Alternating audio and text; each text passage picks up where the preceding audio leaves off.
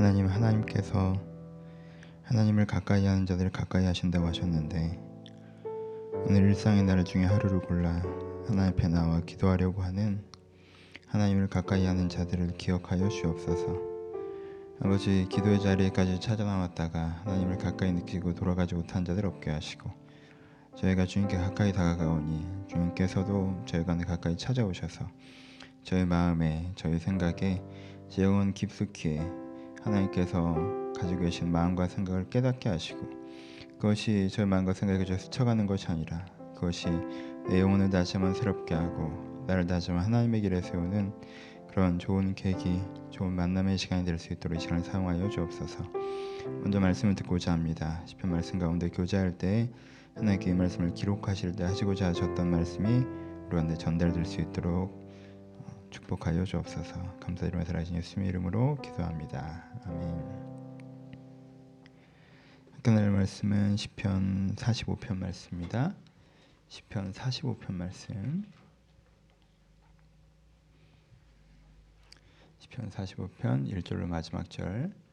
다 찾으셨으면 한 절씩 교독하겠습니다. 저를 읽겠습니다.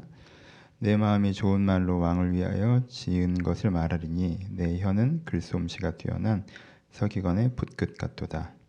왕은 사람들보다 아름다워 은혜를 입술에 머금으니 그러므로 하나님이 왕에게 영원히 복을 주시도다. 용사여 칼을 허리에 차고 왕의 영화와 위엄을 입으소서. 왕은 진리와 온유와 공의를 위하여 왕의 위엄을 입고 병거에 오르소서. 왕의 오른손이 왕에게 놀라운 일을 가르치시리다. 왕의 화살은 날카로워 왕의 원수의 염통을 뚫으니 만민이 왕의 앞에 엎드려지는도다.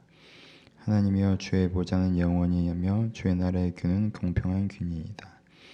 왕은 정의를 사랑하고 악을 미워하시니 그러므로 하나님 곧 왕이 하나님이 즐거움의 기, 즐거움의 기름을 왕에게 부어 왕의 동료보다 뛰어나게 하셨나이다.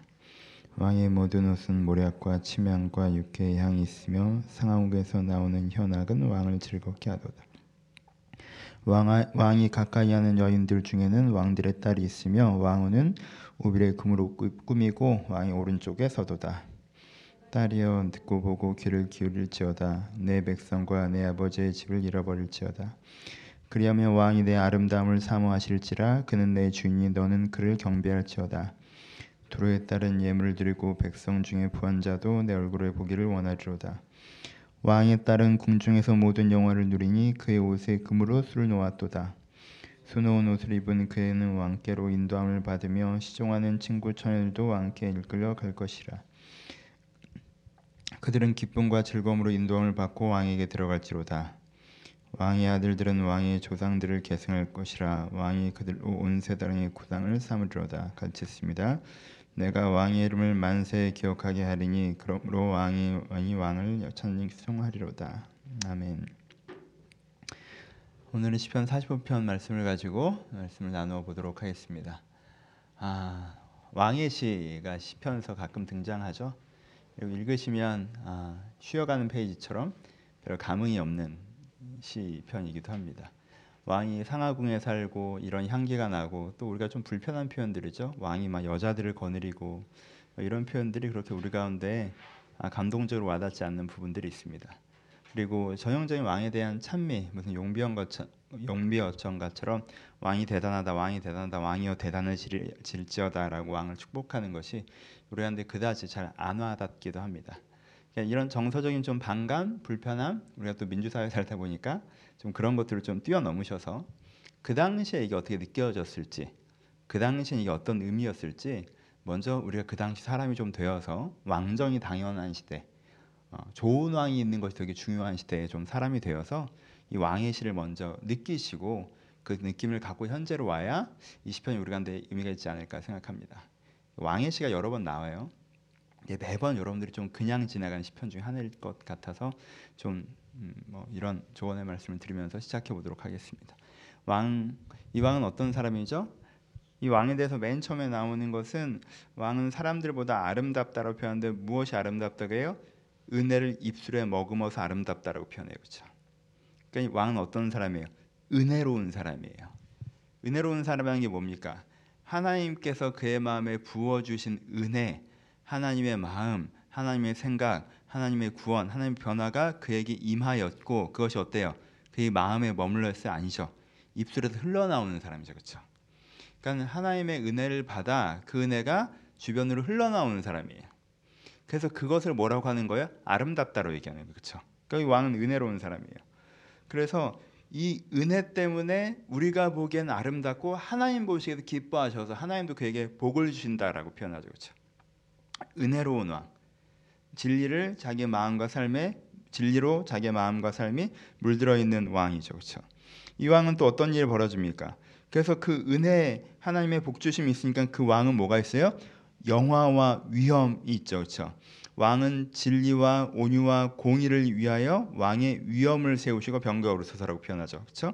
그래서 그 뒤에 보면 뭐라고 해요? 왕이 원술의 염통을 뚫는다라고 표현하죠. 이 왕이 그 은혜가 있는데 그 은혜는 어떤 은혜예요? 무기력한 은혜가 아니에요. 위험 있는 은혜예요. 그죠? 위험이 있다는 게 뭐예요? 위험이 있다는 게 아, 저에게 위험이 있다라고 하는 건 그것을 감당할 수 있는 권위와 힘이 있어 보이는 게 위험이 있는 거죠. 그렇죠? 누가 되게 위험이 있다고 하는 건 그에게 그 정도의 어 되게 어 되게 위험이 있다라고 하는 건 그 그레이드로 보인다는 거예요. 실제 그것을 갖고 있는 것으로 보인다는 거죠. 그 권위와 힘을 갖고 있는 것으로 보인다는 거예요. 왕이 그 은혜로운 왕이 위험을 입고 병거에 오르고 용사들은 칼을 허리에 차고 왕의 여, 여, 영화와 위험을 입고 그쵸. 그리고 이들이 나아가서 영, 원수의 염통을 뚫고 이렇게 되는 거죠, 그렇죠? 그러니까 그 은혜로운 왕이 그렇지 않은 왕의 적들, 잘못된 것, 문제적인 것, 악한 것을 무너뜨릴 수 있는 힘이 있는 왕이죠? 그렇죠? 여러분 왕이 은혜로운 게 되게 중요하죠. 왕이 좋은 사람이어야 되잖아요. 근데 정말 좋은데 무능해서 그걸 어쩌자는 거예요, 그렇죠? 정말 은혜롭고 그 안에 뭐가 있으면 하나님의 바름과 사랑이 있어 그것이 흘러넘치는 사람이면 그걸 구현할 수 있는 힘이 있어야죠. 왜? 왕이니까. 그 힘이 있어야 왕이잖아요. 저그 힘이 있다라고 얘기하는 이 사람은 이 왕은 그 힘이 있길 바란다고 표현하죠. 그 다음에 뭘 얘기합니까? 하나님이여 주의 보좌는 영원하며 주의 나라의 규는 공 평한 균이이다.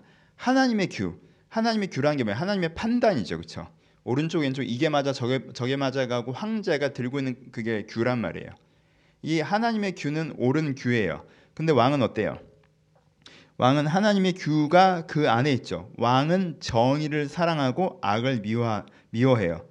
그러므로 하나님이 곧 왕이 하나님이 즐거움을 즐거움의 기름을 왕이 부어 왕을 동료보다 뛰어나게 하셨다고 표현해요.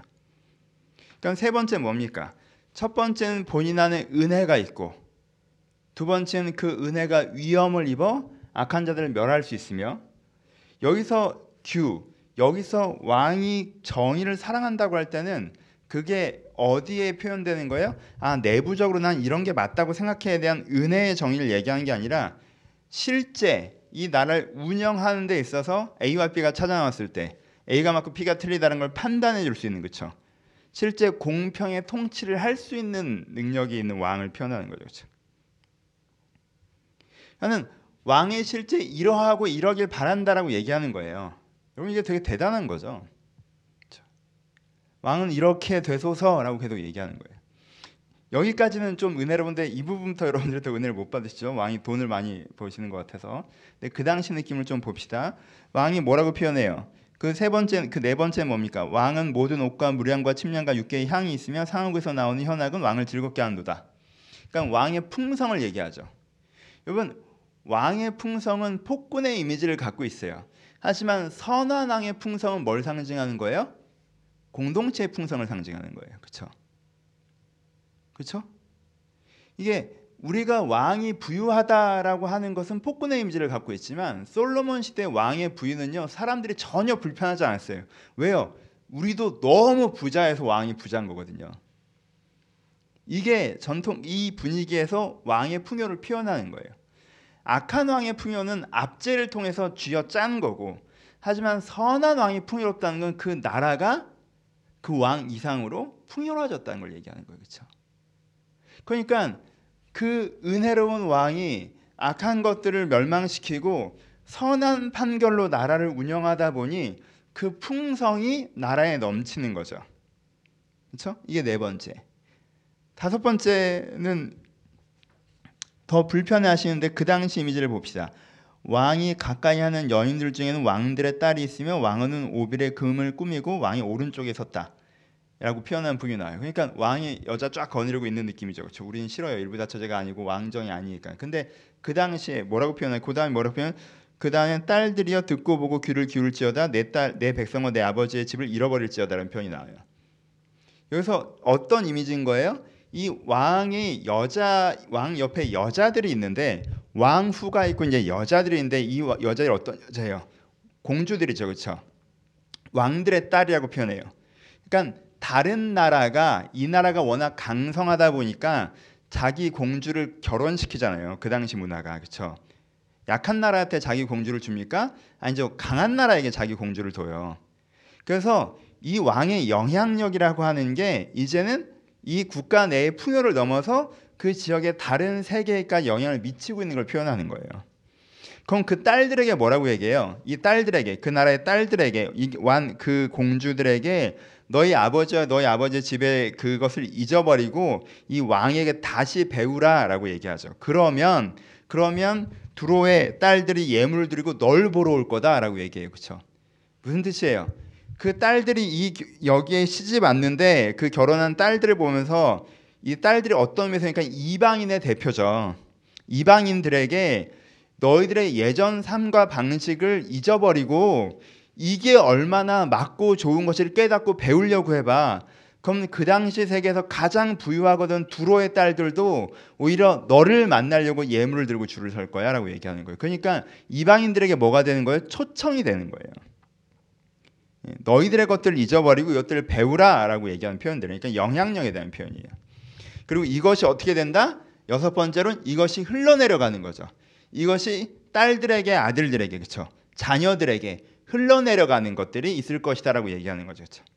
그러니까 왕을 여섯 가지로 축복합니다. 첫 번째, 이 왕이 은혜로운 왕, 그 입술에 은혜가 있는 왕을 축복하죠. 그렇죠? 두 번째, 그 위험을 입고 병거를 타고 있는 왕. 그래서 적들의 그 적을 꿰 적에 어디를 꿰뚫나 그렇지? 적을 꿰뚫는 왕이라고 염, 염통이라고 표현하죠. 염통을 뚫는 왕에서 강한 왕을 표현해요. 그렇죠?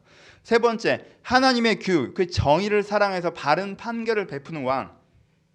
네 번째, 그로 말미암아 풍성을 나라에 더하는 왕. 다섯 번째, 그 풍성이 더해진 상태에서 이 아, 그 다른 세상에도 영향력을 미치는 왕. 여섯 번째, 그것이 그 다음 세대까지 흘러내려가게 하는 왕을 얘기하는 거죠. 이런 왕이 될지어다라고 왕을 경배하는 거예요, 그렇죠? 이런 왕이 될지어다라고 왕을 찬양하는 거예요, 그렇죠? 이게 이제 성경의 의미예요. 봅시다, 여러분 이런 왕이 있다는 게 어떤 거예요? 이런 왕이 있다는 게 여러분 이런 왕이 있다는 건 왕정에선 그런 나라가 있다는 거예요, 그렇죠? 그런 공동체가 있다는 거예요. 우리식으로 얘기하면 우리는 왕정이 아니기 때문에 느낌이 안 오는데 이런 공동체에 대한 꿈을 얘기하는 거예요. 한 명, 저 지도자를 칭송하고 높이고 그 앞에서 아부하듯 용비어천가를 부리는 얘기가 아니라 왕정인 시대가 아니기 때문에 우리는 자꾸 그렇게 편협하게 생각을 하는데 그렇게 나쁜 식으로만 생각을 하는데 왕정을 받아들이고 있는 시대에서 그런 왕이 되소서라고 얘기하는 건 왕에게 잘 먹고 잘 살라고 얘기하는 게 아니에요. 왕보로 너 대단해지라라고 얘기하는 게 아니야. 왕에게 아첨하는 게 아니에요. 그런 나라가 돼야 된다고 얘기하는 거예요. 그렇죠? 그런 공동체가 돼야 된다고 얘기하는 거예요. 그렇죠? 이 공동체가 하나님의 은혜가 있고 그 은혜로 바로 세워진 공동체가 악한 것들을 멸망하고 내부적으로 바른 기준과 재판들이 세워지면서 삶의 기준들이 다 제대로 세워지면서 그것이 공동체의 풍성을 만들고 그 풍성이 세상에 영향력을 미치고 그 영향력이 다음 세대까지 흘러가는 일들이 이 공동체에 있기를 바란다고 얘기하는 거예요. 다윗 때 실제 그런 일들이 벌어지잖아요. 여러분 이스라엘 사람들이 역사적으로 뭘 경험했습니까? 여우수아 시대 때 반짝 괜찮고요. 400년의 사사기를 경험했어요. 그 다음에 왕이라고 세워진 그리고 홈리아 비나스 이상한 애들이 막 문제를 일으키다가요. 그 다음에 왕이라고 세워진 게 사울이었어요. 그쵸? 이스라엘 백성이 삼류 국가만 계속 경험했단 말이에요. 왕단 왕이 없어, 지도자는 지도자가 없어서 그쵸? 반짝 외세로부터 구원해줬지만 이 나라가 나라다웠던 적이 너무 오래란 말이에요. 그래서 우리 스스로 느끼기에 이스라엘 이스라엘 스스로 느끼를 우리는 삼류국가란 말이에요, 그렇죠? 그래서 우리도 왕이 있었으면 좋겠다고 세웠는데 세워진 게 사울이었단 말이에요. 사울은 눈치 보기 바빴던 왕이고. 근데 그러다가 다윗이 세워진 거예요. 다윗이 세워지니까 무슨 일이 벌어졌습니까? 이 사람들이 처음 만나본 거예요. 은혜로운 왕을. 괜찮아요. 은혜로운 왕을 만나봤더니 그 은혜로운이 적군을 멸하더라고요. 그 은혜로운 왕이 바른 기준을 세우고요. 그렇죠? 다윗과 솔로몬 초기까지 바른 기준들을 세우고요. 그랬더니 풍성이 넘쳐나고 주변국에 영향을 미치고 이런 일들이 벌어졌잖아요. 이런 일이 벌어진 걸 경험한 사람들. 정말 삼류 공동체. 아, 나라가 왜 이 모양이야? 지도자가 왜 저 모양이야? 이런 것만 경험했던 그들이 이 다윗을 경험한 이후에 이 기도가 그냥 하는 용비어찬 것 같아요? 아니요 이건요 누구보다 간절한 기도이기도 한 거예요. 그렇죠 하나님의 이땅 가운데 부으신 은혜를 멈추지 마소서라고 기도하는 거예요 이 다윗의 영광을 본 사람이 찬양이라고 하는 건요. 진심이 담겨 있고요. 여기 사라지지 않기를 말하는 마음이 담겨 있어요. 그렇죠? 적용해 봅시다. 여기가 어렵지. 본 적 있어야지 이런 말을. 첫 번째 적용 그러니까 뭐여야 돼요? 여러분 공동체의 비참함을 느끼셔야 돼요.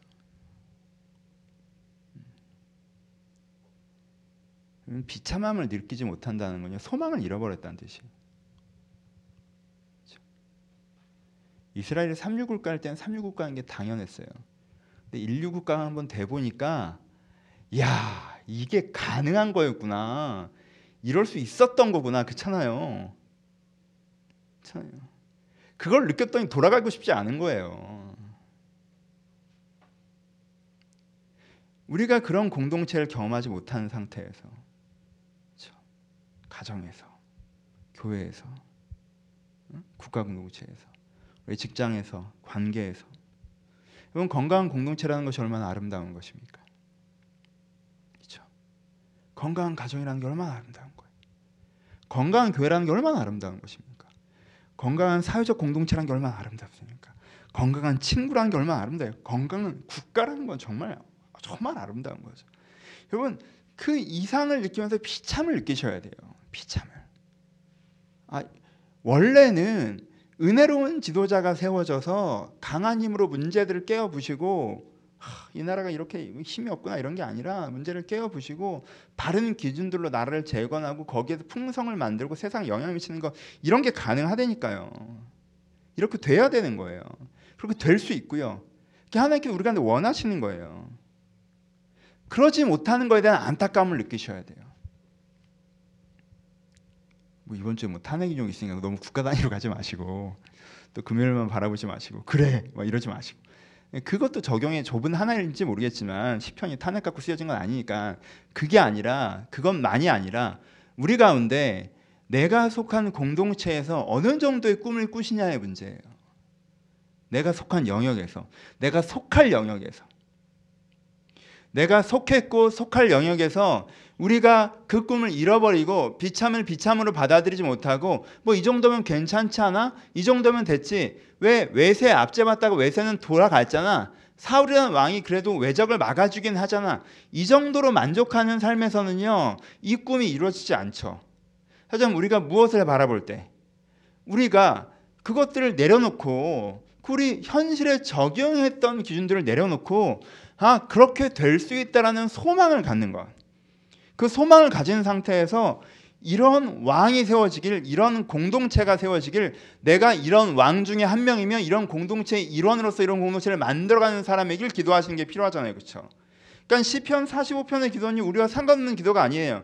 여러분들의 소, 속한 곳의 지도자들 혹은 지도자진 여러분들을 위해서 일정한 역할로 참여하는 나를 위해서 여러분 민주사회에서 우리가 지도자고 여러분들 속한 모든 영역에서 여러분들 일정 부분의 지도를 갖고 있으니까 내가 은혜 중에 있어. 내가 잘못된 것과 싸우고 내가 바른 기준들로 판단하고 내가 그것들로 풍성을 만들고 그것들로 영향을 미치는 사람이 되길 기도할 수 있잖아요. 그렇죠?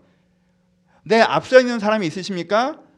그 사람이 그렇게 되기를 원하며 기도하시던가 그 사람이 그렇게 안 될 것 같으면 죄를 빨리 빼시고 땅에를 좀 앉혀서 그렇게 되게 해달라고 기도를 하시든가 하나님 이 공동체가 내가 속한 이곳들이 정말 은혜의 사람들이 승리의 싸움을 싸우고 바른 기준들을 만들어내며 풍성을 이끌어내는 곳이 되게 해달라는 마음, 소망, 지향, 헌신이 우리 가운데 있어야 합니다.